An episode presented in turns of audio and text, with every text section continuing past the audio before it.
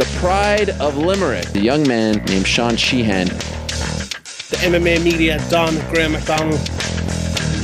The severe MMA people that are coming to the local shows way before everyone else. To see them coming up and they're getting their shot, and I'm proud that people are coming up with me. Welcome, welcome everybody to episode 189 of the Severe MMA podcast. My name is Sean Sheehan, and today I am joined by the Bernard of Irish MMA media, Graham McDonald, as we talk about so many things. I can't stress how many Yeah, things we We're going to actually forget so many things. Yeah, Sorry, things. in advance. Forgetting Yeah. about it. But de- yeah, if we do forget something, I can't even remember us. what happened in like half of the fights already. Me so many just tweet us, uh, and we will talk about them in the Q and A. At Sean GNBA. At Sean NBA, definitely do that. Um, right. While, while we start, I know you didn't see it, but Tyson Fury against uh, against um, Deontay We have so many Wilder. fights to talk about. Let's talk about about. Talk about about. it, was, it was a it was a like a boxing masterclass really from from Tyson Fury. I suppose it's the biggest bout of the weekend, so we kind of have to, to mention it. But like a bouting masterclass. a bouting, he was a bouting masterclass. He like he just took him apart. Great contest. He took him apart easily. Deontay Wilder knocked him down in the, the what was it, the ninth, I think, and then obviously the twelfth. Looked like he was down and out, uh, and Fury came back and- got to the to the finish. Like Fury clearly won all, but I gave I gave Wilder three, and I was thought I was generous at that. There was a possibility of maybe four, but I thought three was generous enough. No way he won more than four. Like, and one one judge I think gave him like eight rounds. One judge gave him the fight, even if he hadn't knocked Fury down, he still would have won, which is just absolutely ridiculous. I know you didn't see I it. didn't see it. I It was didn't like it it, but I saw somebody's reaction to it. Yeah, it- it's it's boxing is like you know we talk about MMA judging all the time, and you know okay one or two times I've talked about MMA judging being bad and the bad decisions and stuff, but I think generally we talk about MMA judging actually being good and improving a lot, and you know it kind of being tough to score at times. But this was this fight was really really easy to score. Like boxing, boxing judges it's like like the only thing I could think of last night was uh, afterwards it was like they just want this fight to happen again because there's no other Bouts. real bout. Okay, this to happen again because there's no other real big bouts to to actually happen. Like Joshua fight looks like it's not, not going to happen. He doesn't really want seem to want to fight them. They don't want, really seem to want to fight them to him either, and, and they can make money out of each other more. And like Hashtag it- yeah, but it's it was it's so it, no, but like it's so bad, it's so bad that you can't help but think of that. Like it was just such hmm. an atrocious scoring. Margin. well, like I was saying to you even before we started, like let's just even pretend or assume that it wasn't uh, in any way, in any way, uh, rigged. a, a conspiracy theory or, or there wasn't any kind of conspiracy going on, Mhm. which like I, I like maybe it was. I didn't I didn't see it, so I can't really comment that much. But having an even an even number of rounds is just so stupid. Like Mhm. you're just asking for draws. Like eh, having five rounds, three rounds in MMA makes way more sense. Like if MMA was four rounds and six rounds, it'd be so many draws. Uh, Like, it just makes no sense. Have 13 rounds or like it used to be 15 rounds in boxing, didn't it? It used to be Yeah. 15 rounds back in the like. Why did they change it to an even amount, an even number of rounds? It's just doesn't make sense to me. I don't know what the reasoning is. I think the logic is like, you know, in MMA, three rounds, like you couldn't have two or four rounds because it, you know, there'd be just everything would be a draw basically. Like, you know, there, there isn't enough rounds to separate them. Whereas when you have twelve rounds, I think you know the logic is you should be able to win by kind of two clear rounds to get an actual deserving winner, which I actually think is good enough logic to be honest. I I think. You know, I, I I think someone you know ba- barely winning by one round. Okay, it's it's fine. Like, but I- I'd actually I'd rather see a draw than someone just barely winning it when they when they maybe shouldn't have. But last night wasn't that. Like last night was just one fella dominating the fight. Literally, literally Deontay Wilder won maybe like ninety seconds of the whole fight. Like he landed one punch, one big punch at the end of round two, and I gave him that round because of that. You know, maybe shouldn't have even won there. I was very generous at that, and then he got the two knockdowns. The first one was was a heavy knockdown, but Fury was was grand within like thirty seconds of it. The the one at the end almost finished the the fight. So it's you know it's it's very odd. There were two 10-8 rounds. Like the, the I think I saw someone saying one of them was in, could be a nine nine the uh, the tenth round, which I wouldn't totally disagree with, but I, I would have given it a 10-8. I think Wilder definitely did enough in it, but. I don't know. It's just boxing is. It's there's so many of these fuck ups because a lot of the big fights. You know, we see it in MMA as well. A lot of the big fights are actually very close, but MMA it's sometimes it's a little bit easier to decipher. There isn't as many bad results, or you can kind of Yeah. you can understand why one result goes one way. You know, we very rarely. You know, I've, I've been going on the Cejudo Johnson thing for ages, and you know that that was okay. That was a bad result, and I've said it, but that wasn't nearly as bad a result wasn't as, I- as this I- like, one. like. yeah it, it wasn't like i remember mma you remember mma when we when around the time we started watching like years ago Mm-hmm. there used to be so many like every card or every second card to be an absolute robbery where you're like what the fuck? Like you used to if you had money on a fight some guy would win 30 20 70 but you'd be like oh well they're probably going to give it to diego sanchez anyway. You know what i mean? Like but now that doesn't happen. Like now n- it's good that like it's good that you're harping on about the Demetrious Johnson fight because because that just shows how far it's come. Mhm.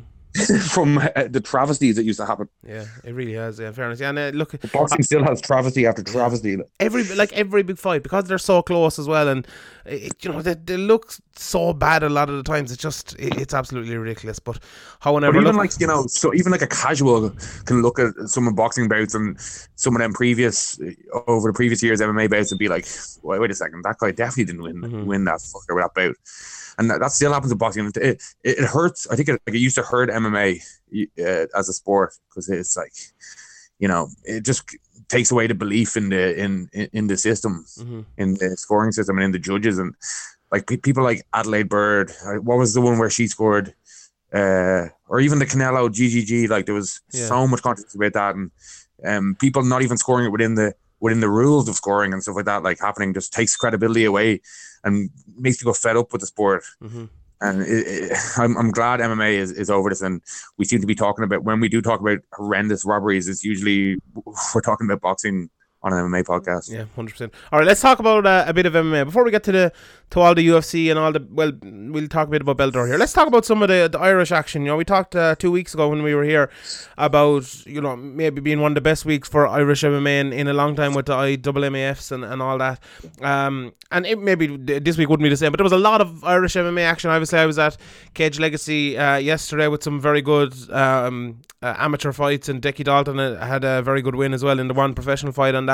Uh, Eo Daly unfortunately lost yesterday. Kiefer Crosby had a good win on Bellator, and Brian Moore had a good performance. Then he broke both of his hands uh, and ended up uh, and ended up losing. Overall thoughts on the weekend, Graham, from the Irish MMA standpoint.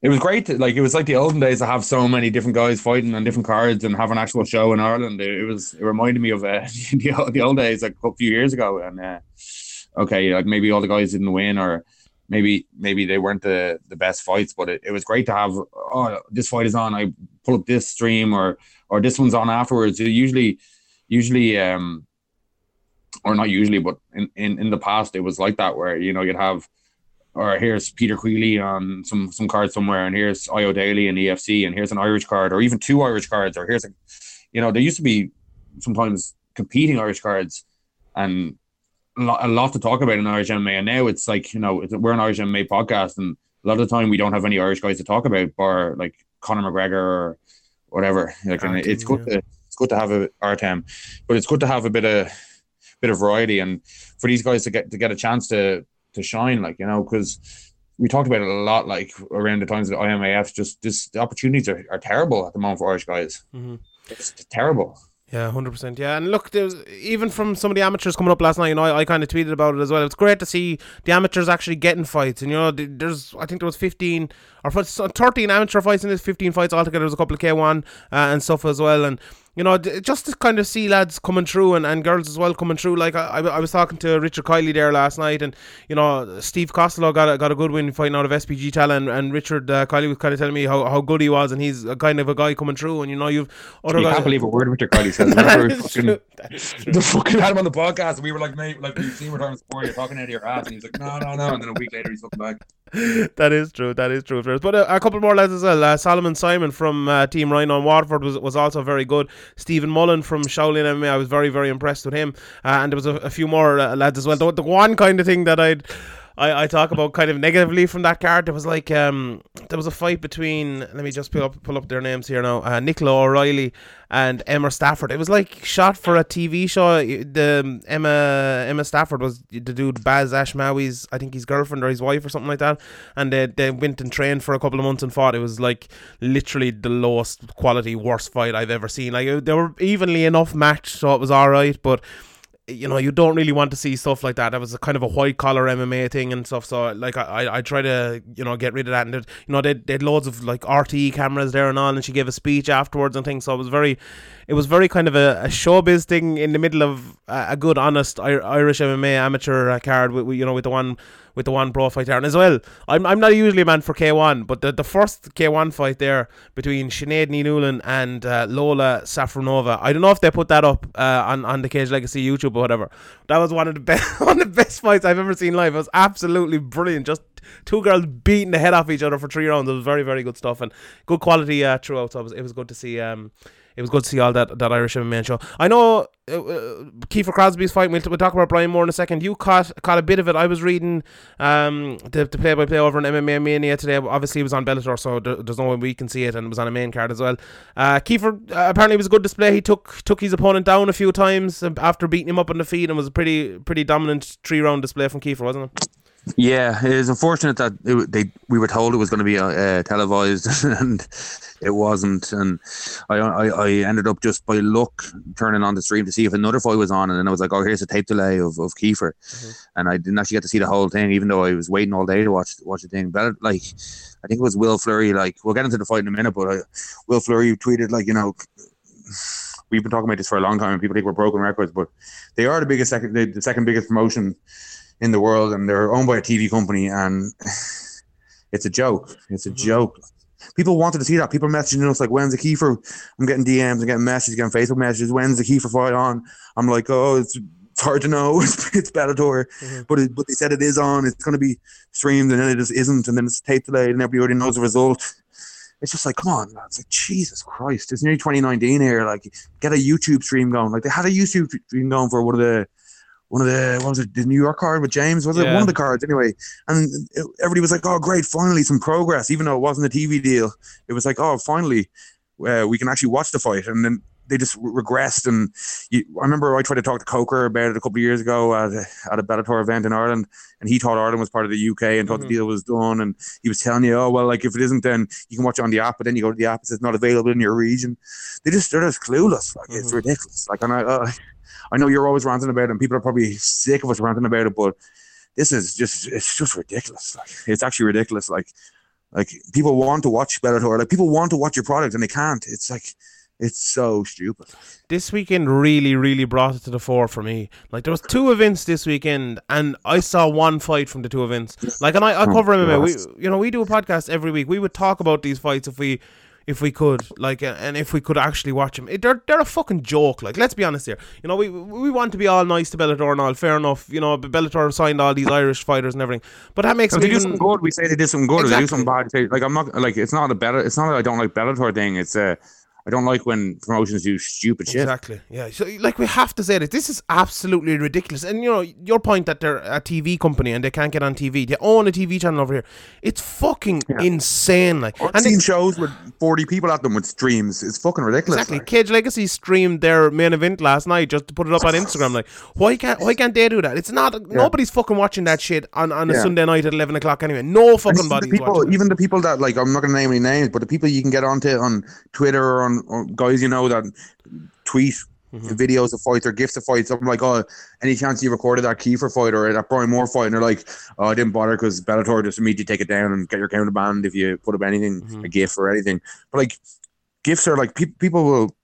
People won't come back in like a week or a month's time when Bellator finally get around to putting up on their YouTube. They completely, like, there's been like 12 events since then. People have completely forgotten about it or they already know the results and they don't care anymore. Yeah. I think it was, what was PC said, like, it, if MMA isn't isn't live, it's it's, it's dead. dead. Yeah, that's brilliant. Yeah, like You're not going to watch like a 90 minute football match a week later when you already know the result and there's already been six football matches by the same team. Since like you know what the fuck, like it's, Yeah. it's actually ridiculous. Like, It is ridiculous. Like and even this as live tape delayed shit is like, Yeah. come on, like, it's It's- it's it's- so yeah, People have the internet. Like, if people type in, like, if people go- go looking for the fight and type in Brian Moore versus Noad Lahat or Kiefer Crosby, you know, they're, they're, the result is going to come up. But when they think, oh, it's on nine or whatever, they go to searching for it, and then, oh, there's the result. Now I don't even want to watch the fight anymore because I know what happened. Yeah, like the, the, the most like it's an enraging thing because they can put it on live when they want. It's just like it feels like you know the, the the people running Bellator actually don't give a shit, even though they say they care. But they actually really don't, because if they did, they'd, they'd try for these things. They'd try to actually get them done. Like, and and they have got them done in the past, and then they just don't bother getting them done anymore. Like another point as well, and we'll get to the Kiefer fight in a second, obviously, we, and and the Brian Moore fight as well. But like this MVP um Daley fight coming up in fucking Connecticut as well, and like people are, are saying like, oh, it's on DAZN, it has to be on, on their time as well. Look, they, they put it in fucking tape delay anyway, and when it's on DAZN, it's an internet stream. Why could you not put it on in the UK and put it on in the UK time and then replay it again? Like it makes it makes absolutely no sense whatsoever. No, And- man, you can watch it on the Bellator app, but if you go to the Bellator app, not available in your region. Yeah, and th- another thing as well with, with the Brian Moore fight, ha- I, I was looking at I looked at it the day before because a few people are asking, and it was like the second fight on the on the prelims. So Yeah, I think yeah. prelims were, were quarter to twelve or something. So I was like, okay, I'll start watching like twelve o'clock, and then I, I'll be in and I'll be able to get it. Then I looked on the day, and it was the third fight. So I was like, okay, it'll be a bit later. So I, I put it on at twelve o'clock, and it was like halfway through the first round. It had been the f- it was actually the first fight on the prelims. It's like. What, what the fuck are they? What, Same how can they be so stupid Same and me, incompetent? yeah. Yeah. Same thing happens to me all the time at Bellator. Like where they, they give you a fight order and and then the fight order is completely wrong, or guys meant to be on the main card is on the prelims, or vice versa, or he's meant to be first and he's actually fourth, or he's meant to be the main event of the prelims and he's actually the first fight of the night. It's just like, is it really just that hard to send an email saying this is the fucking fight order and like Like really is it that difficult? It, Like, it- it's okay, not because I, I, I was actually PR people aren't great. Yeah. The UFC PR people aren't great, but they, they do the basics, like tell you the fight order. The UFC website does the basics. It's not a great website, but it does the basics. It tells you the fight order. Like it tells you who's on the main card. Mhm. Like it tells you what time the fights are starting at. It tells you where you can watch them. It's like these are just basic things. Like you know, yeah, I'll, I'll get an email from Cage Legacy or a message from Declan Kenna being like, "Oh, this is the fight order. This is the times," and that'll be the times. Like, and this Hmm. is a like no offense to Cage, Cage Legacy, but these are fucking tiny, tiny promotion compared to Viacom owned Bellator. Like, Yeah, like I was at the Cage Legacy yesterday, and they put the the bout order up on their website, and there was one swing bout, and that bout order changed, and everything else was the exact same as they put up on their website. The right time and it finished exactly on time and everything, perfect. Like Bellator can't do that. we're they not asking can't for do that. much. Like, we're not No. asking for much. Just tell us what time, what time the guys are fighting at, and let Throw it us up on watch YouTube. it somehow. Yeah, Like even like let us watch it for a fiver or a tenner. Yeah, Even if you want to charge us, like it's it's, ridiculous. it's want it. ridiculous. People like, can I can I buy the stream? I'm like, oh, it's not available. anymore. Can I can I buy it? No, sorry, I, you can't. I just can't watch it. It's like, People get annoyed with you. They're like, oh, fuck's sake! It's like it's not my fault. Yeah, it's it's actually like idiotic. And you say about the PR team there, I actually think the PR team are pretty good. They try to do their best for, for us, like, and they just they, they- they're fucking pissing against the wind as well. Like, it's, it's you know it's not their fault. I, I blame Scott Coker. I blame the people at Viacom uh, up there. I blame the people at Channel Five and Five Spike and all that. It- they're just they're incompetent, and absolute fucking disgrace. And it's a pity. Like, it, they are they are though. It's it's fucking. I'm sick of fucking. I've, I've said it before, but I'm I'm sick of Cowtown. Well, I've never done that, but I, I, I we have to fucking say it. But anyway, let's get into the fights and let's give these guys the, the respect that they actually deserve. That fucking Bellator But they, don't they're not them. getting the respect that they deserve Exactly. Exactly. We can't actually watch them properly. Exactly, exactly. But Kiefer And Crosby you don't have the same level. You don't have the same level of. Uh, to do with the you don't have the same level of concentration when you know the result, or you, Yeah. It's you know it goes with decision or whatever, and you- you're not like, oh, he's about to knock him out, or oh, he's in trouble here. You just know that it's it's fine. And Yeah, the, and that Bellator app is horrendous as well. It's like 360p quality. You can barely even see it. It's just absolutely fucking awful. But uh, Kiefer, what, what do you think, Kiefer? Like Kiefer, I think he's what four and zero now, five and zero.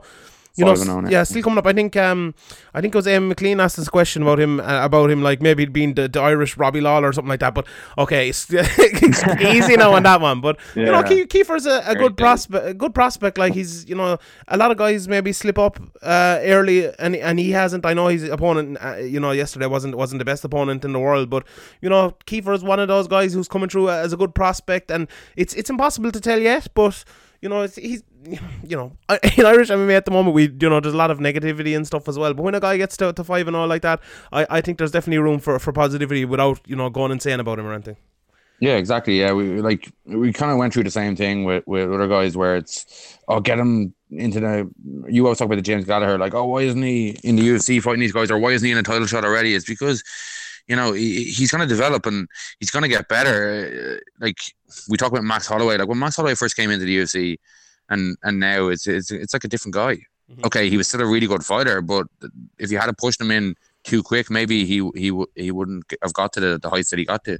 Yeah, I agree 100%. Yeah, definitely. Like these guys need, you know, need time to, to you know, adjust to their, their surroundings and need time to improve and, and all that. But yeah, 100%. And I think, uh, moving on to kind of to Brian Moore then, I think he's kind of the opposite. And it's, I was talking to Richard Kiley again about it last night and we were talking about, like, Brian Moore might be the most unlucky fighter. He's like the exact opposite of fucking Liverpool. He's the most unlucky fighter in Irish because I think Brian Moore is so talented. Like he's he's taken down the fence uh, on Friday night. I think it was. There's so many fights I don't know what that is. He's taken down the fence was really good. He hits really hard. Looks to have power in his hands.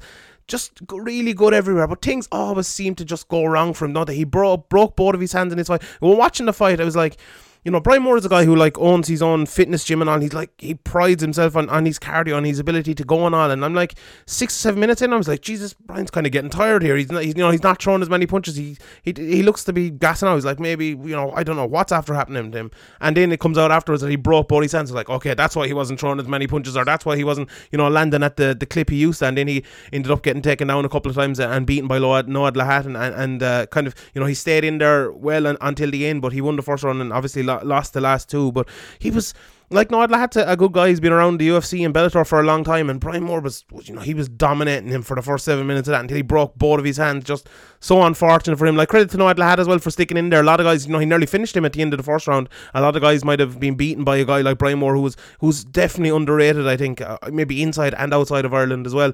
And uh, Noad Lahat did well to, to stay in and come back, didn't he? Yeah, and he's an experienced guy as well. Uh, both of them are, and maybe, maybe if, if Brian Moore had been fighting a slightly less experienced guy, he would have been able to to adjust around. Obviously, breaking your hands is, is a really tough thing to grapple and to punch with, but he's a tough guy, and he, okay, he didn't throw them as much as he's willing to, st- to still throw, and it's tough for Brian because he kind of missed out. We talk, I talked to him on the on the thing, and he kind of missed out on or on the the, the Severe MMA Patreon, Mhm. and he kind of missed out on um a lot of the kind of what would you say the the hype or the Yeah, the McGregor era, kind of all the Yeah, yeah. He was he was one of them too, wasn't he? In the in the kind he of was one of the originals that like, we were down in the gym when there was like nine guys in the pro team in, in the Long Mile Road. He was one of the guys that was there. He was driving from Wexford all the time, but he just kind of took a break to start a family and kind of concentrate on because people think, oh, these guys, they maybe think because Conor is like fast cars and big houses and you know all this stuff going on, they think, oh, these other guys are loaded, but loads of these guys have put in ten years of work and have a little to show for it. And Brian Moore probably made the the safe choice for his family and for his his, his wife and his kid and stuff to concentrate on the gym and, and working instead of going full time in MMA. And it, okay, it, it turned out to be bad timing, but but even still, he probably made more money from from not fighting MMA uh, full time than he did, and just doing it part time than he w- than he would have, even if he had been in the hype uh, or in the part of the hype train or the just the, the outside interest that, that came. Um, so it like it turned out to be unfortunate timing, but he went full time what two fights ago, and has looked really good, but has has lost both of them. Mhm. Oh no, he's three fights ago. He's lost. He lost the. Or okay, was there circumstances going on with his his family problems, his sickness in his family and stuff. But he he had a lot going on uh, before the AJ McKee fight. But then he won the one after that, and then this one, he's he's, telling me like you know even off the off the recording when we we're doing the podcast, he's like, oh, I've, this is the best training camp. You know, guys say this all the time, but Brian Moore will tell you Mhm. the truth. Like he'll tell you the truth. Like Yeah. he, he'll probably tell you too much of the truth. Like if he if he's injured before the fight, he'll tell you Yeah. he's injured before the fight. Before the fight even happens, he won't be making excuses afterwards. People, okay, they, they look like excuses, and they are excuses. Oh, I broke my hands or whatever, but they're they're valid excuses. Like some excuses are valid, some aren't. Like, Mhm. and he, he- as you said, he's just so unlucky. But uh, it's it's it's. It, I prefer to be in Brian Brian Moore's position where I'm actually really good at MMA, and I just lost a, a couple of decisions that I that I could have won. Then then oh I, I I got a lucky knockout, and I'm not as good as That's true. as as I like. You know, he has the skills to to turn it around. Mhm. I think. I 100% and- agree. Yeah. Yeah. So like, okay, it's hard to take. You broke both your hands when you're winning the fight, but it's it's not the end of the world because Bellator are going to keep him around. Um, he's he's gonna he's he's been fighting like tough guys like these. No Lahat like you. Not many people have heard of. Maybe even me and you have like we watch a Bellator card. We haven't heard of seventy percent of the guys. Yeah.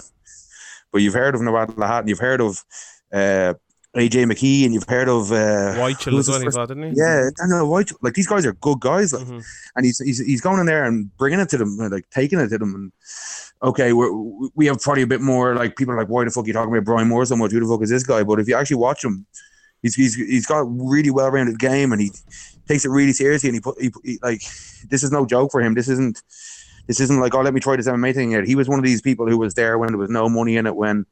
When, when it was like a pipe dream, Mhm. so yeah, I kind of have a bit of extra affection for those guys that like kind of toughed it out when there was really no hope. Mhm, a hundred percent. And uh, you know, as we kind of look forward here to, to KFC or K- KFC, what? we look forward to KFC. I say KFC? Brian Moore's looking forward to KFC. yeah, I wouldn't mind a bit of it myself. Uh, Cage Warriors, even 100. Phil Peters, another one. Name. Well, we get we get to that in a sec. But Ao Daly as well. I, I I don't know. You didn't see that fight, did you? I was obviously in Cage Legacy, and it was I don't know if there was any stream of it or anything, but uh, he lost out again. I, I believe he started the, the fight well and, and came back and, and was finished in the in the second, but.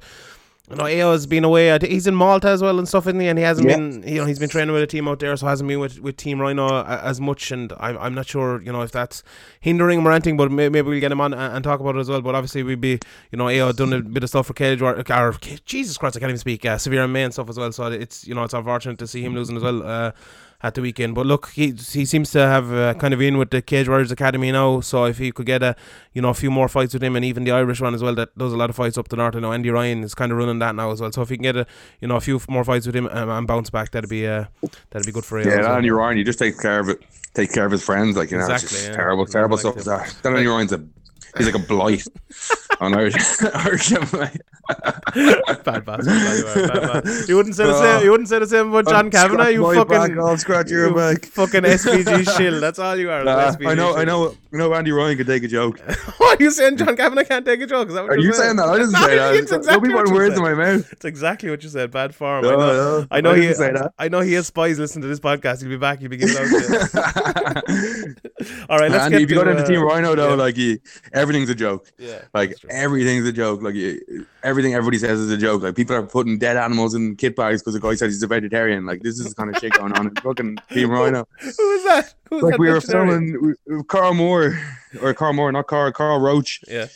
the mad bastard. But uh, like I remember we were down there filming for Fighting Irish with and Joe Redmond was down there and.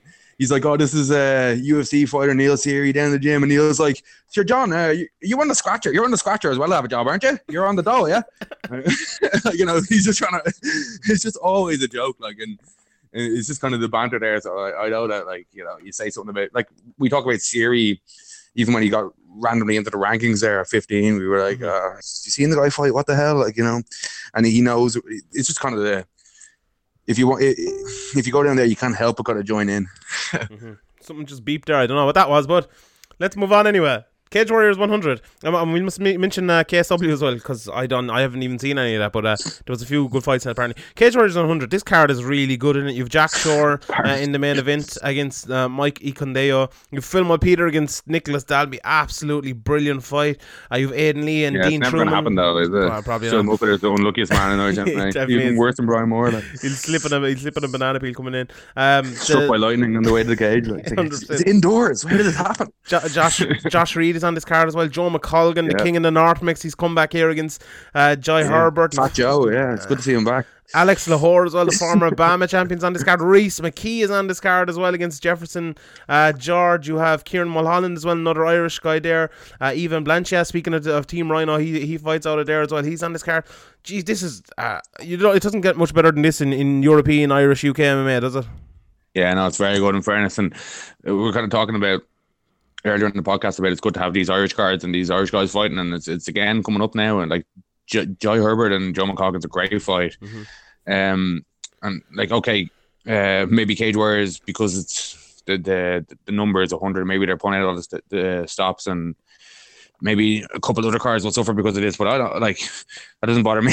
that doesn't bother me. Like it's good to have it's good to kind of go all out every now and again and.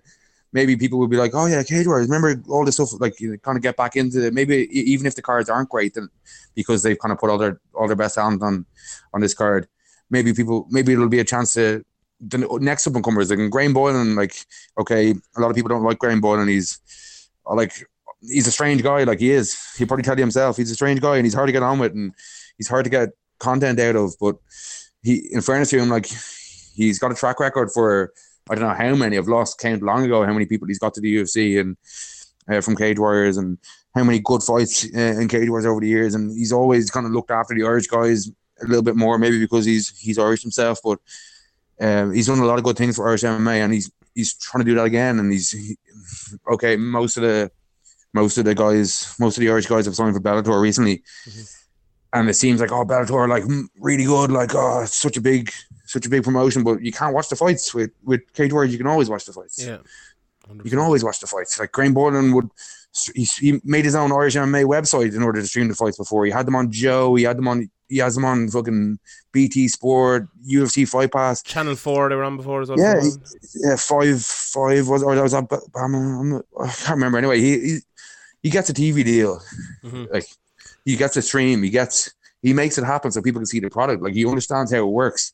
People have a lot of bad things to say about him. Like fair enough, he has a conflict of interest, whatever. Like, it, eh, like no, but seriously, like yeah, eh, I know, but I love the way like, you said that. He's a conflict of interest. Fair enough. Yeah, like you know, he, like you say it to him, you say it to him. Like, Do you want to explain there why he has a conflict of interest? So people well, because understand. over the years, like he's he's got a management company, a fighter management company, and a promotion. Mm-hmm. But like MMA is a wild west. Like you know, yeah, people are like, "Oh, he's got a conflict of interest." It's like, yeah, well, like MMA is a mess. Do, yeah, they all do. like, it's like conflict of interest is the least of our worries. Yeah. People are like, "Why don't you call him out on the conflict of interest?" It's like. Call him out about what? Like it's like every every promotion has it. Like like the yeah. at, at Cage I can see last night, the two lads promoting the card were also cornering lads on the card. Yeah. Like Andy Ryan because is there's not enough people in, in the sport to like if you want to make shit happen, you got to do it yourself in MMA. Like. 100%. 100%. Uh, but yeah, like, you know, ju- just speaking about uh, uh, Paddy Pimblett was supposed to be on that Cage Warriors 100 card as well. And as well, you know, you mentioned there about stacking the card and maybe it might hurt another few cards. I think this is the best time they could do it because they kind of take a break for Christmas. You know, they're not back now until I think it's the, the second week in February or something like that. So there's a two month break here now. And that that's grand. Like, by the time, you know, Cage Warriors 102 comes around or whatever, all these lads will be back ready to fight again. So I think it's actually perfect timing to do it. And, you know, uh, Cage Warriors we can't give them enough credit. You know, everything that they do is, is really good. Like, and, and you know, when I see when I see guys like uh, like Dylan Chuk and uh, Rhys McKee signing for them, you kind of know they're in good hands. You know, if they, if those yeah. guys become want, you know, if they, those guys are the, the, fighters we think they could be and become that, and you know, putting in all the effort, I yeah. think that's the best place for them to be. To be honest, and it's so they they, they built Duffy up, they built McGregor up, they built Paddy Pimblett. Yeah, but okay, Seery was never really like, you know, uh, selling out arenas like Paddy Pimblett was, but he really like as you mentioned, like they, they did great things for Seery. Like he, mm-hmm. they gave him fights at his own weight class, which he couldn't get. Which yeah. like is important if you're going to try and do well in MMA to be fighting guys of at least similar size to you. Mm-hmm. Um, and he he went five and one. I think uh, in Cage Warriors and had a couple of good wins like uh, Mikael Salander. Like it was a great fight. Uh, Palmer in that body kick and like they were in most of them fights were in his hometown, so you get the people behind you. And I know it's harder to put on fights now. We've talked about in Ireland. We've talked about this a lot. Like we're like a broken record, but if you, the next best thing to having it in your own country is having it streamed or on TV in the country, and then people can actually follow the career and get behind the guy. You, you think if Seery was bouncing between BAMMA and Cage Legacy, like in and one one fight in Cage Warriors, one fight in BAMMA, one fight in Cage, like one fight in FCC, one fight here that he would have had the steam behind him that he did. Exactly. Uh, the the push that people gave him to, to get to the UFC mm-hmm. when Brad Pickett needed an opponent, probably not. So like these little things are mean a lot, like in terms of getting guys advancing in their careers. Yeah, hundred percent. Right, KSW. Tell us about KSW. What happened? What big fights were on it? Who won? What's the crack with KSW? Um, yeah, well, the the main event was a rematch between uh, Khalidov and Narkun, and Narkun won, and Khalidov MMA retirement Mhm. retired afterwards. looking so forward to his next one now. already. Yeah, exactly. Yeah, can't wait to hear his fight announcement next week. Mhm. And uh, Mateusz Gamrot, who people will know from the Norman Parke fights and uh, uh, getting away with as many fails as Man United do in a game. How dare you? Uh, he picked up another win to go 15 and 0. Um, the Polish zombie from the Ultimate Fighter fought on the card as well against, uh, gonna butcher this name, but Par- Parnasse, a French lad who climbed to, to 12 and 0. Sure. Uh, yeah, there's a couple other fights on the card as well of guys I've never heard of. Uh, that was. Or Artur, Artur Shodinsky, actually, who, who Mhm. lost to McGregor in the past. Uh, I I believe there was like fifteen thousand people at that or something wasn't there. So like, they, those guys do do really good things. They've also Martin Ford is going to be debuting soon, which I can't wait for. If you don't know him, he's like four hundred pounds of fucking muscle. So I can't wait to see that. And they, they announced a big fight as well. I think uh, between Pudzianowski and another bodybuilder guy, which. I love that. Like that's what we, you know we want to see. K, or uh, KSW doing that shit, brilliant. Absolutely love it. So fair play to KSW. Keep going. Keep doing uh, doing good things. Right, let's move on to the UFC. Uh, and before we move to the, the cards from this weekend and next weekend, what about my boy Big Francie? He came back, absolutely destroyed uh, Curtis Blaydes in 45 seconds. Looked looked as good as he's ever looked. Uh, and like, did, did this answer all the questions you think about him Oh, being able to throw his hands?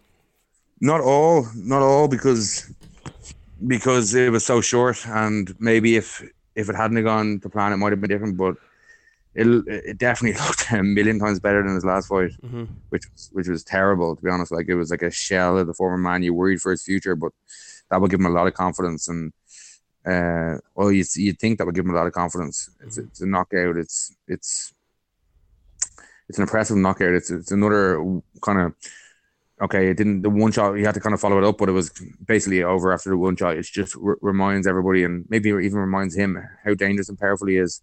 Yeah. So yeah, it's great to see him back. And we were talking about how he was probably before the Stipe fight that he was probably pushed too early, and I think this kind of this kind of shows that he was. Yeah, bring, brings him back. Um, the Overeem fight, I, I actually haven't seen that, but he went out and just knocked his opponent straight out as well. Did you see that? Do you remember? It was so long ago now, but how did Overeem look? Yeah, he, his over him is kind of I don't know. He he's got such good power. Like you know when, something when it did hit the ground, he, like he when he wants to put somebody away, he has so much power. But Overeem's a strange one. Like I don't like the Overeem who's who's methodical and tr- tries to play the long game. I like the kind of the exciting thing about Overeem was oh he's this massive guy who's going to come in and just throw as hard as he can for the first round. And okay, if it doesn't work out, he's going to just like kind of keel over. Mhm. But that was kind of the fun of it. Yeah, yeah. This Overeem's a great man. Like fair, in, fair, in fairness, fair play to him coming in. He's he's one of those he- Rugby, featherweight or they, those heavyweights that yeah, exactly. One of those heavyweights that just kind of never die. Himself and Arlovsky and JDS and all, as we'll talk about later on. But another another thing that I almost forgot that we kind of have to mention here for a couple of minutes: Chuck Liddell versus Tito Ortiz. Jesus. Maybe I was talking about the worst fight I've ever seen last night. This was up there. Chuck Liddell, like Chuck Liddell looked like, like watching all amateurs fighting last night. Like any of those amateurs would have destroyed Chuck Liddell. He was that bad. Like, he, well, I'm not. No offense to them lads, but like he just looked.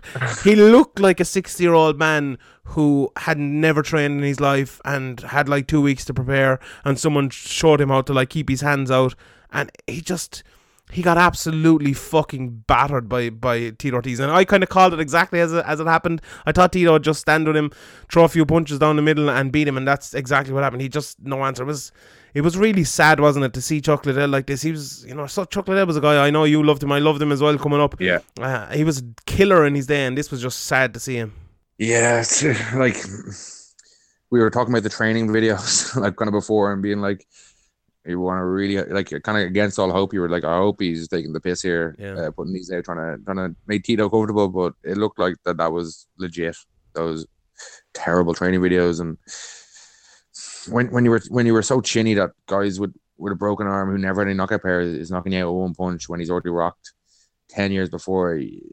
You're asking for trouble going back and maybe Chuck doesn't regret it because he got them he got the payday he wanted, but it's sad to see a legend like that. It was worse than like I thought BJ Penn fights were sad, but this is this was really sad. Mm-hmm. Yeah, it was it was terrible. And look, T- Tito actually looked okay. I, I wouldn't mind seeing Tito fight again, but I think we kind of expected that beforehand as well. He didn't actually, you know, he didn't look great either, but he looked all right. Like I, I'd have no problem seeing him fight again. But you know, Chuck looked absolutely horrendous. So hopefully he retires. Like that's the fight that should be played to lads who are like 36 and thinking about. You know they've been retired for like a year and a half, and they're thinking about coming back. That should be the fight they play. Like, just don't, just, just don't do it. Just stay away. But that's unlikely to ever happen because you know this is MMA and this is how things work. Yeah.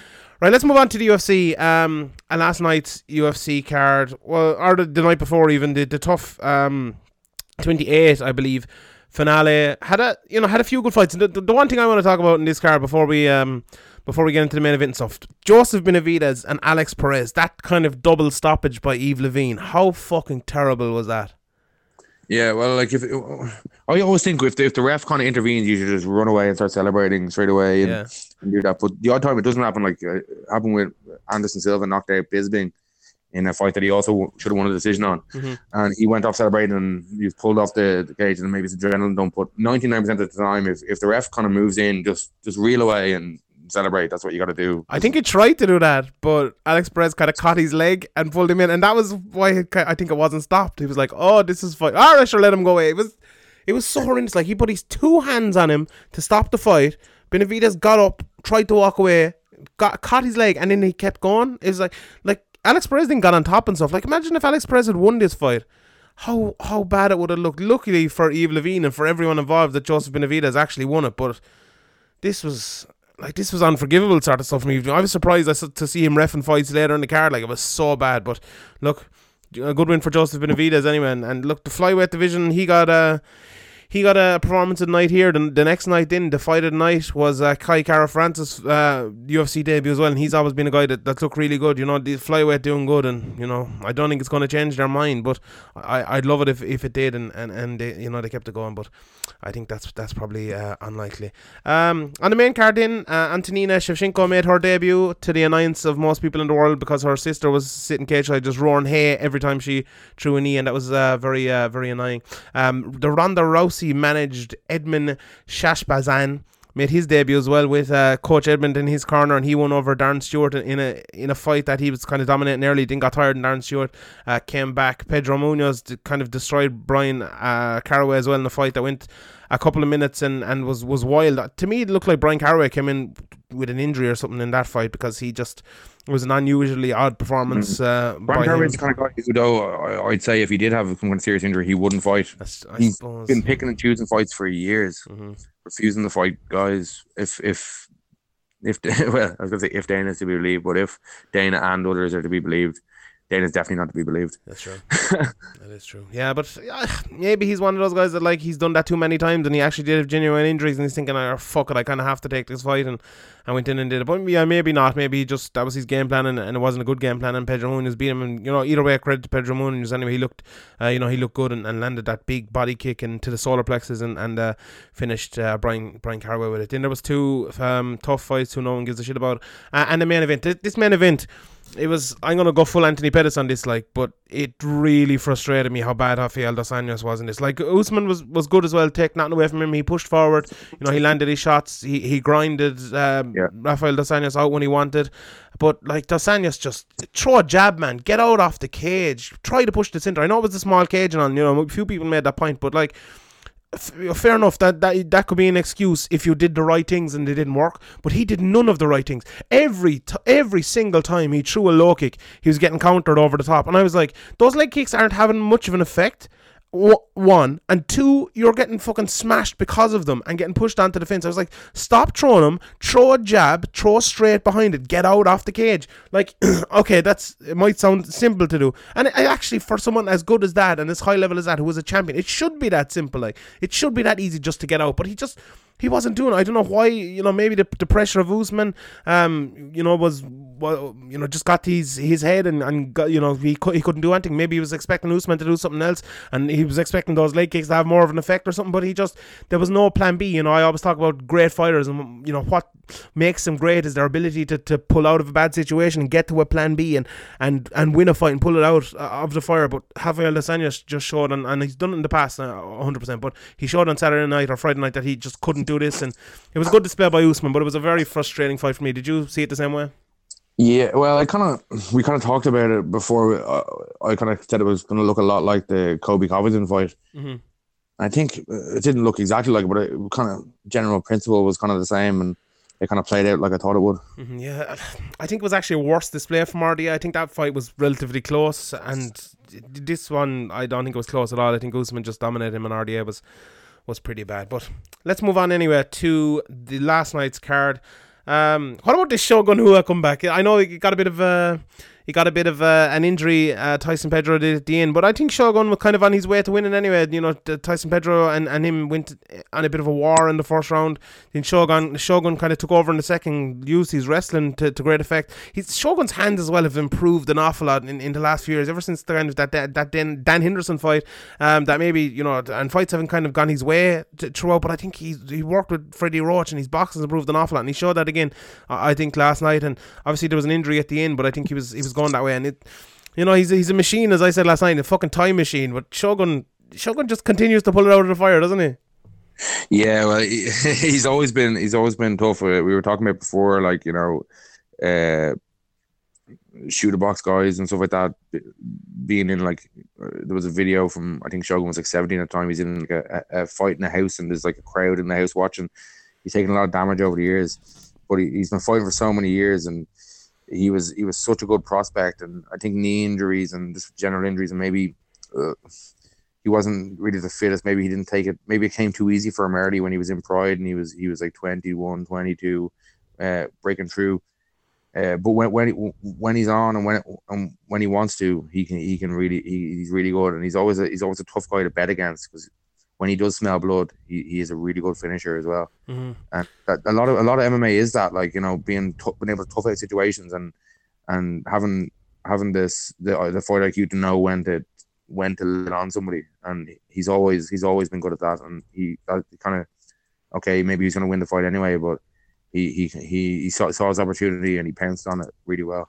Yeah, I think we kind of have to kind of recalibrate what we you know our thoughts on Shogun as well because I think for a while there we thought he was going to beat BJ Penn on it, but I don't think he actually is now. I think he's you know, who who could you maybe a Diego Sanchez or not maybe better than that. I still think it, it's hard. I don't think we've ever really seen anyone because you know this MMA is still kind of young. And have we ever yeah. ever really seen anyone who's kind of good when he was really young earlier? Maybe Robbie Lawler a little bit, but not not as high level as that. But still kind of hanging around and, and doing good. It's you know Shogun is kind of a, a one of a kind really in, in that. Uh, I can't think of anyone off the top of my head, but yeah, another good display by him and Tyson Pedro will be back as well. I, I've a you know, I have high hopes for him as well. I think he'd be uh, maybe not a future champion, but it's someone who will improve and improve and improve uh, come, going forward as well. Um, few, on the undercard then there was you know Kai Kara France that fight was, was really good with Eli- Elias Garcia just absolutely terrible cornering advice by Anthony Pettis in the corner of his cousin telling him to back up and loads of different just roaring at him was like it was he corners like Anthony Pettis fights. so so frustrating. Um, Keita Nakamura had a good win as well. Wilson Reis against Ben Nguyen was not a great fight, but it was a good win. Uh, Alexei looked good as well against uh, Yushin Okami, tough guy. Paul Craig, another very frustrating display by him, going for takedowns and just ended up in the bottom all the time against Jimmy Crute, who, lo- who looks a good fighter as well, and got him uh, in the Kimura in the end of that. Uh, do you want to do you want to mention something on that one? Yeah, uh, Paul Craig, like I don't know what happened. Like eh, eh, he, he, seemed to have like a lot going for him. He, he had a great win. Okay, he, he, had a few great wins, but he had a really good win over over Carl Moore, and he had a he's had a couple of good fights in the UFC. But he just I don't know. It's eh, I don't know what the problem is with him. Like he he didn't even seem to fight that that hard at the end to, to, to not be submitted. Mm-hmm. Maybe it's a mental thing. I don't, I don't know what it is with him, but I expected a lot more from him when, when he was coming up to it when he got to the UFC, I thought, oh, he might he might actually do some some good things here, but I'm starting to lose faith in him now. yeah. Yeah, it, it, it, I suppose you you couldn't be blamed for it. He hasn't. His last few displays haven't been the best. So yeah, it was another. It was a pretty bad display on, on, on Saturday night. Um, Jake Matthews as well. Jake Matthews. He reminds me a little bit of kind of similar. Yeah, a little bit of Beneil Dariush as well. He just he gets caught with shots and he just gets hurt badly and kind of wilts a lot. Like that's what happened to him. That shot he got caught with it wasn't even that big. I know he got submitted in the end, but he got hurt before that by by uh, Anthony Martin, who wants us to call him Rocco, which I refuse to do. And uh, it was he was you know it was good going good for him before that, and I, he looks to have improved an awful lot. But there's that kind of fatal flaw he has. I think is just always his problem. And it's going well for him, and then he kind of throws it away a little bit like Dariush as well. And like Jack Matthews, I think is one of those guys that if he could put it all together, I think he is maybe not world champion potential, but he's top ten, top fifteen potential, and he just he's still young and everything, but he just seems to not be putting it together at the moment, is he? Yeah, um, yeah, it's it's hard to like it's hard to know what goes on in in, in fight camps and stuff, but it, it seems it seems that guys like Jake Matthews that were kind of hyped in in the past, or people were talking about him as prospect, don't seem to be developing at the the rate that that uh maybe people expected, and maybe people like Tom Duquesnoy and other other guys like this that were kind of the tipped prospects don't really seem to be coming through. Even like Mirsad Bektic and other guys that people were kind of excited about in their UFC debuts. Well, maybe it's that they're there's a lot of hype behind them and they get pushed a little bit too fast or they, they get harder matchups and maybe people like Joe Silva aren't there anymore to give them the right matchups that kind of maybe it's maybe it, on paper it looks like oh that's a good matchup but Joe Silva might have had that extra knowledge that he's like, oh, I'll just keep him away from him for an extra couple of fights just because he might get exposed in this area or that area. Maybe these new matchmakers don't have that wealth of knowledge that Joe Silva had. Maybe that's maybe that's the case. I'm not really sure what the case is. You like because you've made that point a few times in the last few weeks, and I'd never really thought of it, but I, I definitely agree. Like it makes it makes complete sense because nothing has really changed apart from Joe Silva like going. You know, and it's I know people talk a lot about Endeavor and stuff coming in and you know making these big fights, but that's you know five or six fights a year, not even not even that much. Like it's these sort of you know Jake Matthews coming up, you know Tai Tuivasa, which we'll get to in a second, which is a similar yeah. sort of thing, I suppose. It's Francis Ngannou even. Yeah, exactly. It just it doesn't it doesn't seem to be there like it used to be. You know, like building guys up like in like a kind of maybe an RDA coming up, or even McGregor when he came up. You know, he got the the fights that that he needed to to yeah. push him through. But people and, were like Andy Ogle, like what the hell, Andy mm. Ogle? But like, if if you had went out and beat Andy Ogle, people would have been like, oh, people wouldn't be like, oh, who the hell's Andy Ogle? Because pe- most people watching don't know who anybody is. They didn't know who Max Holloway is. They didn't know who anybody is. Mm-hmm. You know what I mean? Okay, it was a last minute switch and they brought in Max Holloway, but like that that could have went wrong and and maybe if another matchmaker might have put him in there against I don't know somebody who's a bad style matcher for McGregor maybe maybe the hype train died before he before or not died but got derailed a little bit before he ever he ever got to the the heights that he got and became this huge star that he did. Like I think Joe Silva's role in, in all of this was underrated by everybody including me. And mm-hmm. you kind of notice it more when he when he leaves. 100% and even like, I think him, like I've talked to Sean Shelby a lot yeah. before for a few hours in a hotel and he and he's like he's like uh, everybody says oh I love your job I love your job. And he's like but it's it's not as easy as it seems. Like I know a lot of people say that about their own jobs, but I'm kind of I thought about that a few times since. I'm like, yeah, maybe he wasn't just talking shit. Maybe maybe he's right. and I think Joe Silva probably helping out the likes of Sean Shelby and Mick Maynard as well would have been a big thing. And him gone, like you just, that's an unbelievable asset to just lose at that time. So I, I yeah, I definitely agree with that. Did you see the the Justin Willis Mark Hunt fight? I didn't see it yet because I was watching the boxing. Did you see it? No, I, I, I haven't seen it. No. Apparently, it was terrible, and it was just like three rounds of nothing happening. And and Justin Willis left. Uh, it's Mark Hunt's last fight in the UFC, and he's obviously not retiring, but he's he's going to fight somewhere else. It's it's a big big enough loss for the UFC, and you know Mark Hunt was always a good guy to, to headline cards in Japan or, or heart, China. His heart hasn't been in it since the the fallout from the Brock Lesnar incident. It seems think, that way, alright. Yeah, it? I think so. I think he's just kind of playing out his contract, but maybe maybe it's going to end up scuppering him a bit because maybe other promotions that would have paid him a lot of money if he had a, gone in there and knocked Justin Willis's head off, then he would have been like, oh, get this guy on against Pudzianowski or whatever. Mm-hmm. Maybe not Pudzianowski, but whatever. Um, yeah, Pudzianowski probably wouldn't take that fight, but yeah. um, I'd like to see him. I'd like to see him in one FC or somewhere like that. I know they don't have any heavyweight. Well, they've Brandon. Uh, what's his name? Brandon, You'd like to see him. It's hard to see him. Anybody in one FC. Why?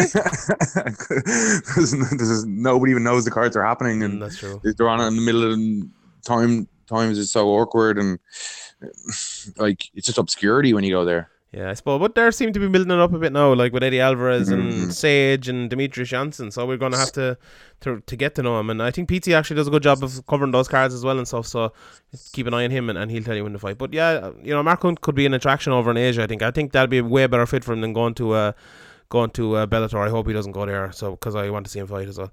Uh, so I hope he hope he goes over there. Um, you know, the main event here as well. Before we move on to next week's cards, Tai Tuivasa versus Junior Dos Santos. This was kind of a just a back and forth, kind of bashing each other, and I, I thought it. I thought it would be, you know, Tai Tuivasa coming out on top of that. But Junior Dos Santos is one of those guys as well who we maybe underrate or think he's kind of finished a little bit. But he came back here and, and put Tai Tuivasa out with a, a big right hand and, and lots of ground and pound in, didn't he? Yeah, and you kind of touched on it earlier when I was talking. I was talking about Joe Silva. Mm-hmm. Maybe this fight wouldn't have happened. Like, okay, Junior Dos Santos has lost to some of the elite guys, but there's no need. Like, he's still an elite guy himself. He still went in there and made Werdum's ears wiggle with a with an uppercut and knocked him out in his UFC debut, and he still knocked out Cain Velasquez and in front of nine million people and Fox. And he's, you know, he's a dangerous guy, and there was no need to put him in there, try to do a Vasi in there that quick, that quickly. Um, it's obviously easy to say it afterwards, but uh, we were saying it before as well. So, um, I don't know, like uh, heavyweight is so needs new blood, and you're just setting guys back like Francis Ngannou, and now this is. Maybe it's just unlucky. Maybe, maybe like Joe Silva would have made the same matches, but don't want to make this a Joe Silva podcast. But I think the matchmaking, uh, maybe it's maybe it's not Maynard and Shelby. Maybe it's Endeavor interfering, or maybe it's they've been told here we want we want different things than than what the Fertitas wanted. But uh, it just seems counterproductive to me. Yeah, I agree. And look, uh, I think in heavyweight it's easier to build it back, so it's not as big for you know Tuivasa as it is for Jake Matthews, who may may need like eight or nine fights in a row to get a title shot or a top five or whatever. So I think Tuivasa will be back, and you know Justin Willis called him out last night, so that might you know that might be a good fight to make uh, pre- pretty quickly coming up here. So you know, it's still I, I definitely agree with you though. These guys are are definitely getting pushed too much, and you can understand in a way, but in another way, then like I think they should be t- thinking long term when you have you know a fight promotion like this, and you can afford to think long term. And long term isn't even that long term in MMA because long term is Yeah. like eighteen months in. MMA. Like yeah, exactly. So yeah, hundred percent. All right. Uh, let's move on to UFC two three one. I believe it's the last thing we talk about before the questions, and I've probably forgotten like fifty things. But uh, actually, Sage Northcutt as well. I know we mentioned him. Sage Northcutt signed with, with One FC. Um, you know, Dana White kind of said he wasn't willing to pay him the money. I don't think he actually said that, but that's you know what we can kind of take from it. Uh, and he needs you know get more fights and come back more experienced. You know, it's.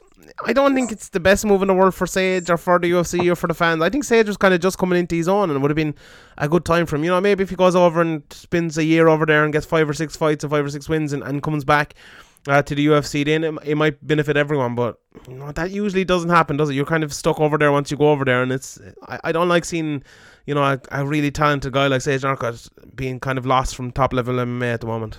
Yeah, um, it's hard to know what stage. Like, there's there's a lot of there's a lot of uh, talent there, and there's there's a lot of potential, but maybe it's uh, maybe it is a case of of four or five easier matchups, and you can learn from that. But with, Sage, maybe it's a lack of a lack of heart. Maybe that's the problem Do you think so?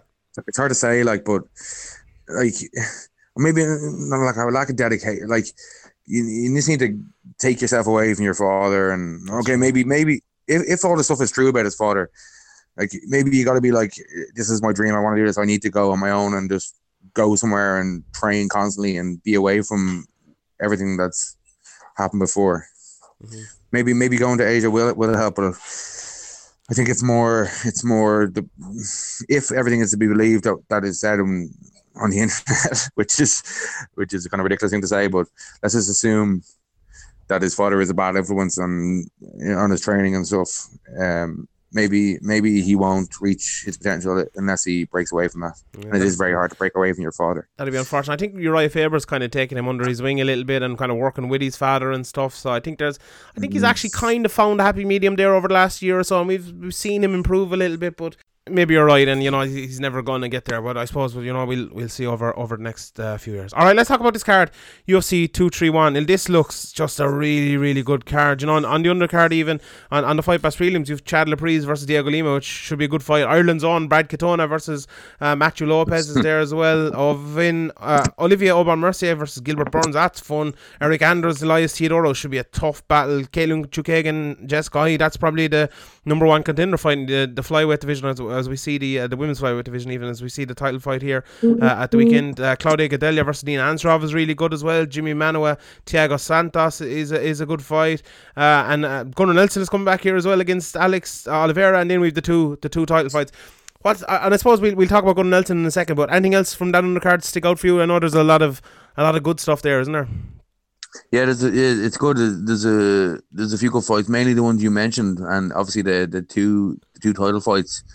Um, or the Brian the Brian Ortega Max fight is a, is a really good fight, and we've we've already talked about the. Or I think last week we talked about the Joanna Jędrzejczyk and Shevchenko fight, but mm-hmm. um, it's it's it's even more and it, it, to me it's an even more interesting fight than it would have been when it was first talked about, or even if it happened to.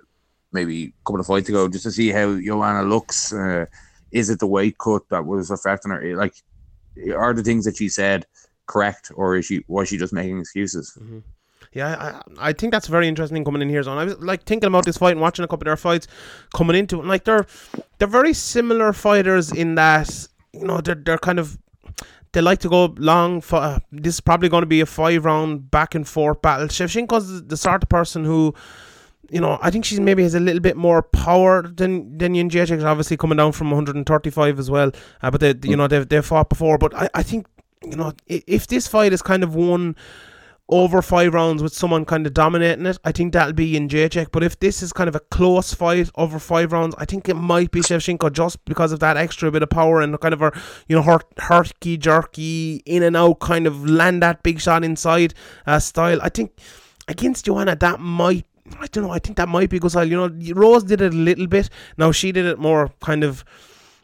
I suppose she did it more effectively because she she landed very cleanly on on Jędrzejczyk, and I suppose you know Shevchenko could do the same as well. But you know this is a really interesting fight. You know this is really high level women's MMA, maybe the most high level women's MMA fight ever with Cyborg and Nunes coming up as well. So it's you know this is a huge month for women's MMA. You know we a lot this year has been kind of very very negative, I suppose. And uh, you know, in terms of women's MMA, and we've had a, lot of positivity since Ronda Rousey came. Ronda Rousey even yeah came in to to uh, the UFC. But this year, you know, with the the flyweight division has kind of been been a mess. The featherweight division has you know not been a mess as well. You know, Nunes hasn't really fought that much, and you know, 125 has been good, but Rose has been out for a good while now as well. So this is a big month, isn't it, for women's MMA to, to come back up, and, and this fight should be fun. Who who do you see winning this one? That's really tough. I, I like I would have picked Jędrzejczyk before, but I, I, I did uh, like okay, she beat Tecia Torres, but I didn't think she looked herself. Mm-hmm. Maybe losing that like losing that momentum and confidence of being an undefeated fighter and a champion, and she kind of had she had plans to, or she was talking about like being a dual weight champion and stuff. It's really hard to know, and you don't want to write somebody up just because they lost to one person. Okay, she lost twice, but she lost to one person, and one was one was a decision and if you take her at her word, one was like she had a lot of things going on going on around it, and the wake up was terrible and stuff. Mm-hmm. So it's hard to write her off completely, but I would just edge probably if I had to bet in the 50-50 fight I'd probably go Shevchenko. Yeah, I think I'm I think I'm probably going the same. You know, jo- Joanna's had a lot of fights as well. People kind of you know seem to forget with, with Muay Thai and, and kickboxing and everything like that. You know, and she may, maybe seems young in, in the UFC, but there's you know that takes its toll too. I, I suppose, and you know being a, cha- a long reigning champion for a while as we've seen with lo- you know lots of other people as well that can kind of take its toll as well.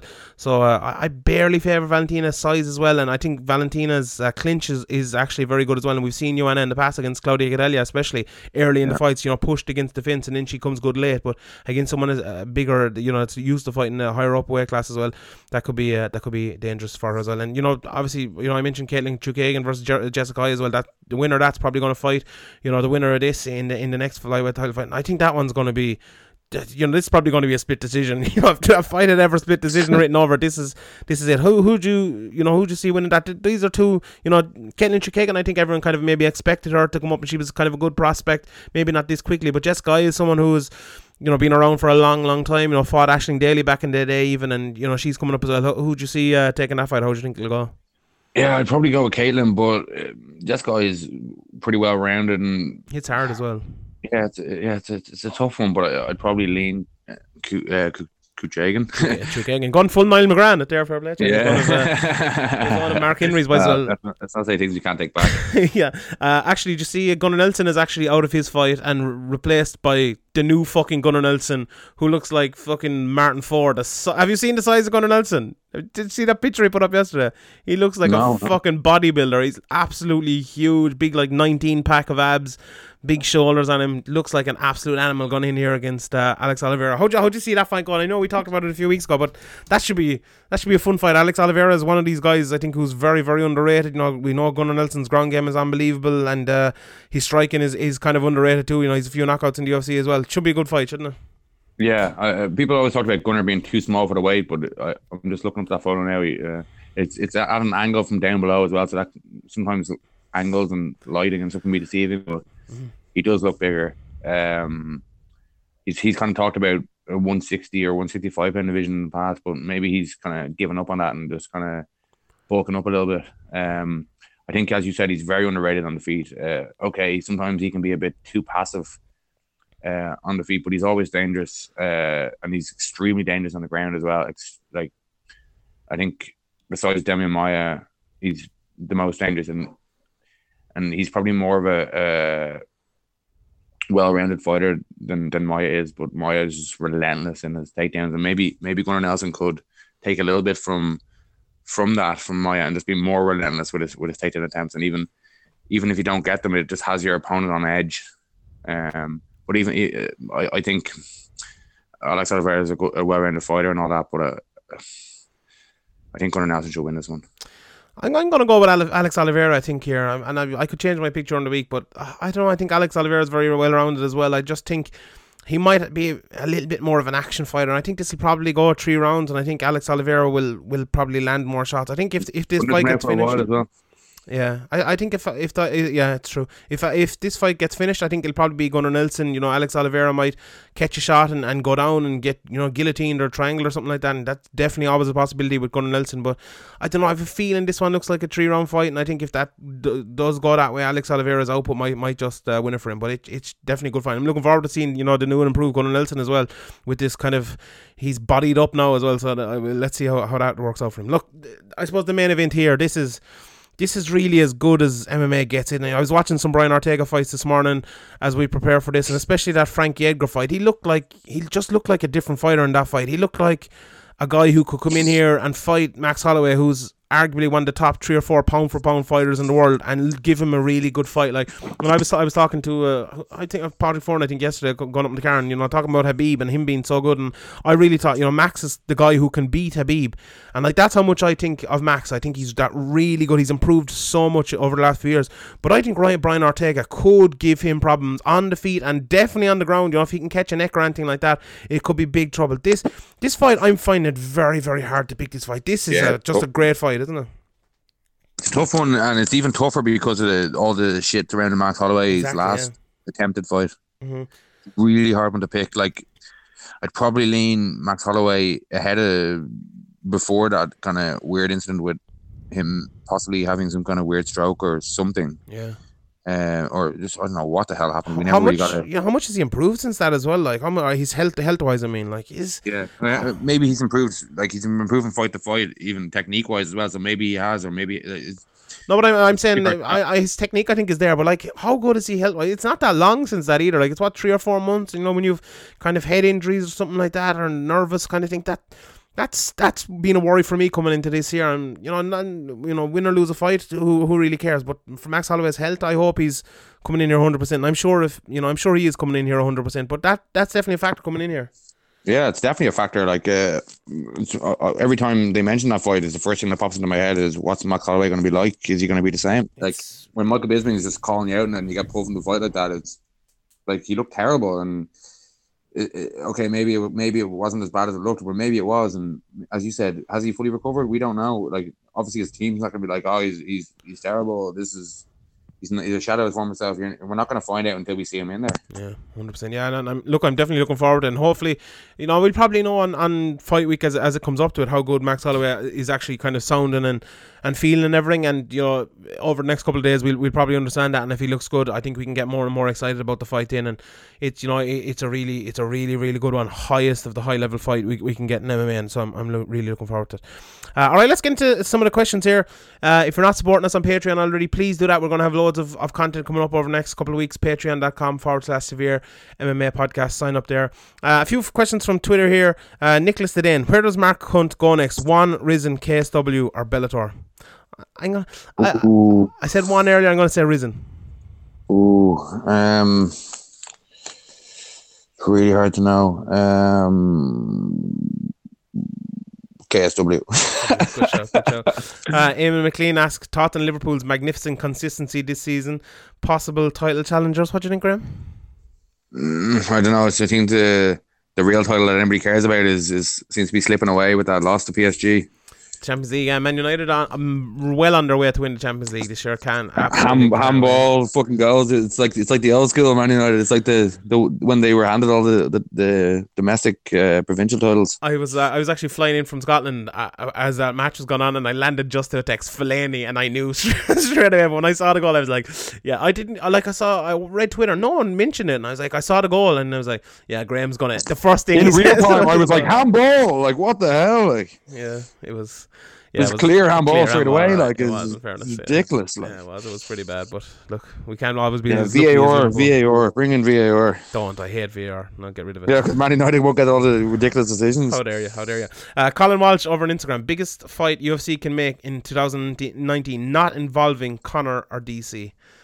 Jon Jones versus DC. Brock Lesnar. Um, uh, Uh, what I'm interested in know is how big of a, a draw will Khabib be now? Like, will Khabib versus Tony draw if they do that? is this just guys that are ju- guys that are already in the UFC, or can we bring guys in from outside the UFC? Sure, bring them in from outside.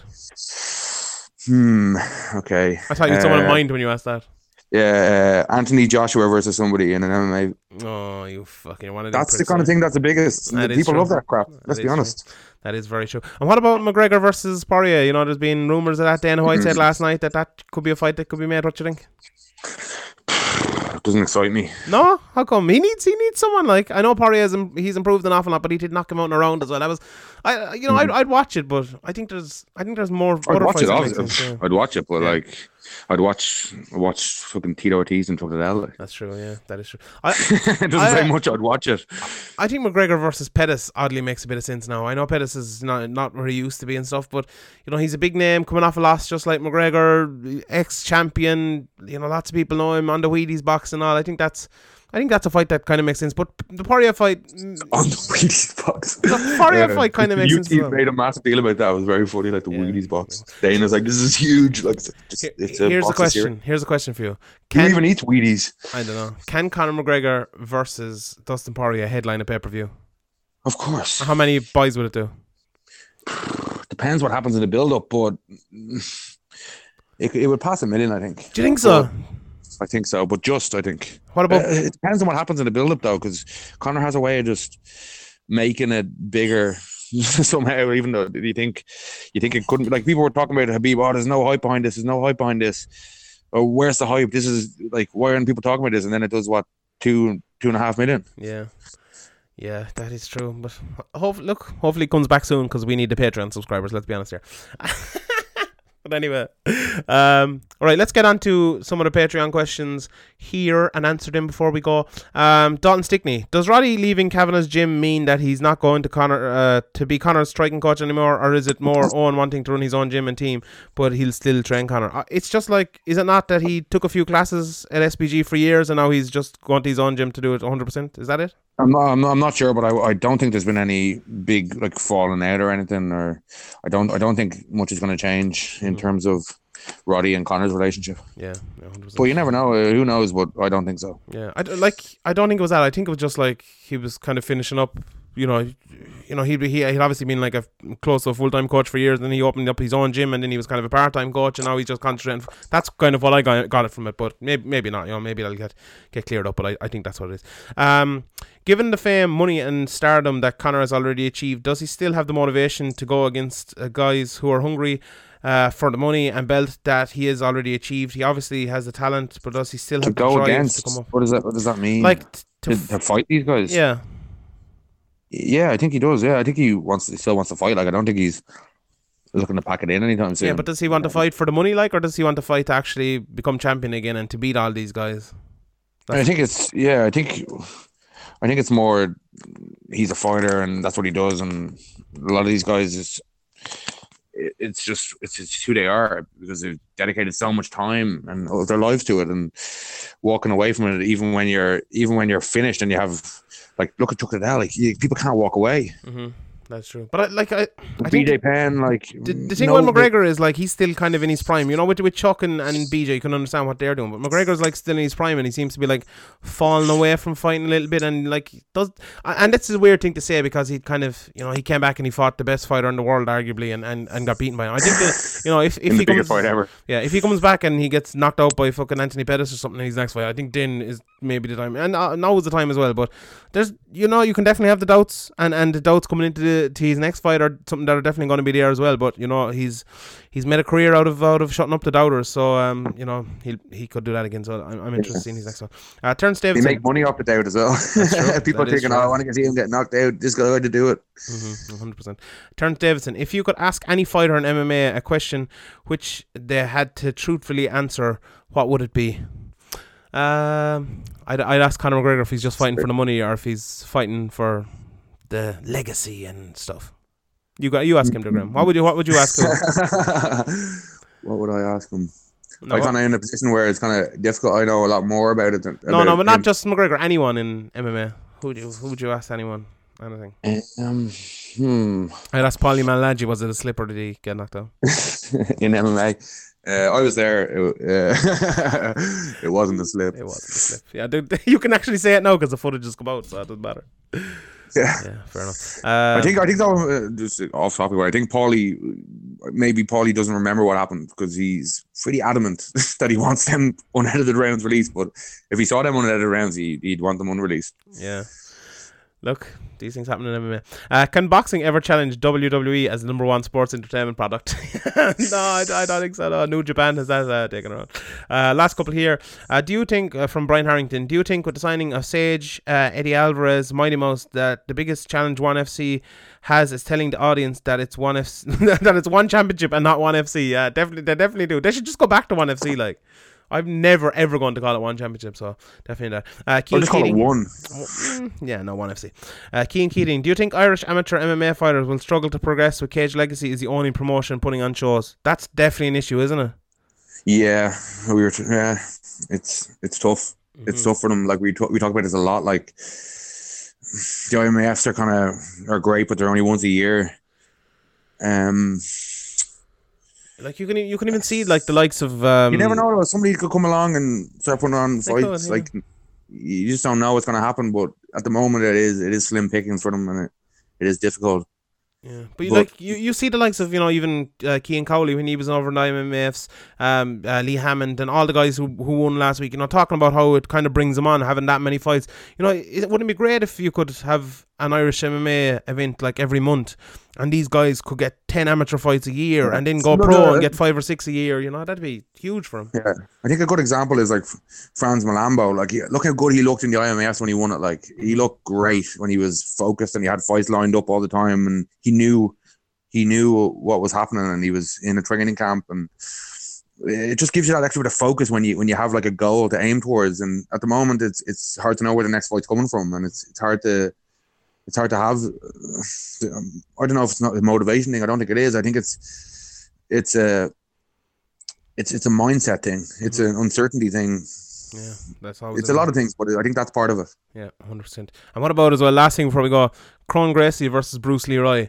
I, I think that's I think that's a big step up for Kron Gracie in his first fight. Bruce Leeroy is an underrated guy. Like I, I said that on Twitter, and a lot of people are saying, That's "Oh, it. he knows." This guy, he's inconsistent guy. He can turn up and be really good, and he can he he, he can cause trouble for a lot of people. Mm-hmm. Uh, And okay, obviously, if it hits the ground, it's going to be bad news for him. But he has a lot of tools, and he it is a massive step up for Gracie, and maybe maybe maybe maybe Gracie is underestimated uh, all round game because people think oh just just just jiu-jitsu because he's a Gracie, but mm-hmm. we'll, we'll find out now, and that's that's great.